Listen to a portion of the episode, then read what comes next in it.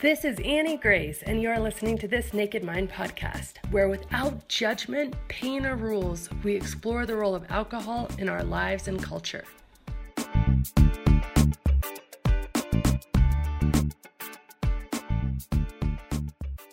Hi, this is Annie Grace, and I'm answering readers' questions. And today I have a question from Aaron. Aaron says, Hey, Annie, I'm 10 days without a drop. Thank you very much. Um, but now I'm having a craving and I just started my cycle and I'm having PMS. So, is there any link in your research to alcohol, um, craving my wine, and having just started my cycle? So, um, this is a really interesting thing because I think there's a lot of things going on here, and some of them are physiological and some of them are certainly just mental.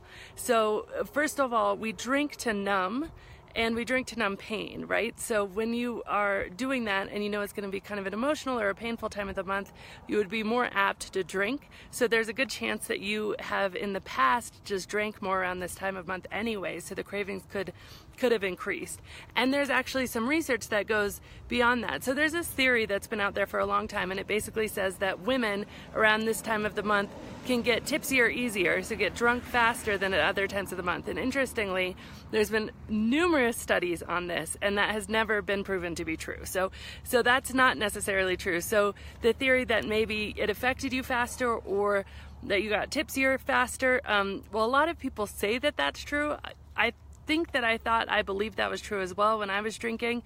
That's not actually been proven, but it is interesting because you could have a mental idea that, okay, it's more, alcohol has more of an effect, and so you've developed this craving around that time of the month. But like I said, researchers have not been able to prove that link. However, there are two things that are very interesting. There was a 2012 study done by the Journal of Drug and Alcohol Dependence and what this study found is that we're actually much more likely to drink in heavier amounts during the PMS week than in other weeks. And I think this is again because we turn to alcohol to lessen pain. They didn't conclude why this is, but it is definitely more of a time for heavy drinking for women than other weeks of the year. And I think it's, again, my theory um, would be because we turned to alcohol. And and I remember thinking, and it was one of my many excuses, that if I was having cramps, oh great, alcohol is a muscle relaxant which I don't even know if that's true. I actually haven't found that in my research, but during my drinking days, this was true in my mind. So I believed it was muscle relaxant, so I'd drink for my cramps, and I don't know that it ever helped. I mean, I really believe that was an excuse, but I do know at that time of the month, I feel like, okay, I need indulgence. I'm gonna, you know, now it's more like a hot water bottle or, you know, jacuzzi or some hot tea, but in those times it was okay, a glass of wine because I deserve it. And so there certainly is a link that has been proven um, that we are more likely to drink in heavier amounts during that time of the month, which is really interesting and could indicate why you're having these cravings. Another interesting thing is there was a 2012 study and it was published in the Behavior Pharmacology.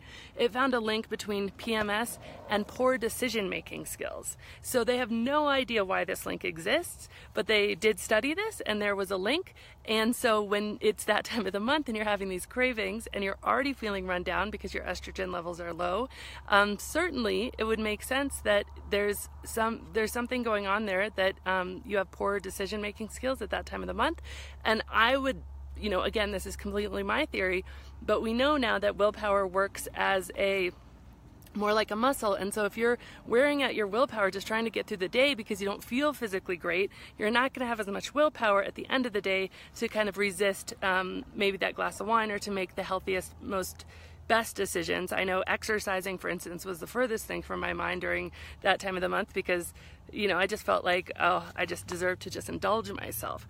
So those are two really interesting things. But um, I think it's important to remember that although you may be experiencing cravings because we drink for numbing effects that aren't necessarily going to last, they're going to happen in the very short time lowered estrogen actually makes us much more sensitive to all sorts of pain. And so that's going to include the pain of hangovers. So if you do decide to go get drunk at this time of the month, you're going to feel your hangovers more acutely and you're going to be much less comfortable.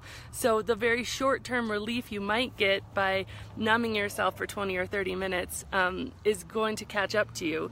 And then I'd also say that, you know, alcohol, it's a depressant. So it's going to exacerbate mood swings and we're already struggling with moodiness and weepiness and all sorts of things.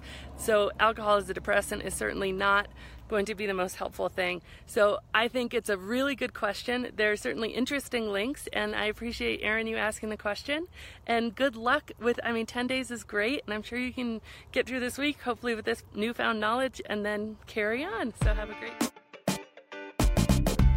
are you looking to go deeper? You might be interested in the full recordings of this Naked Mind Live 2018.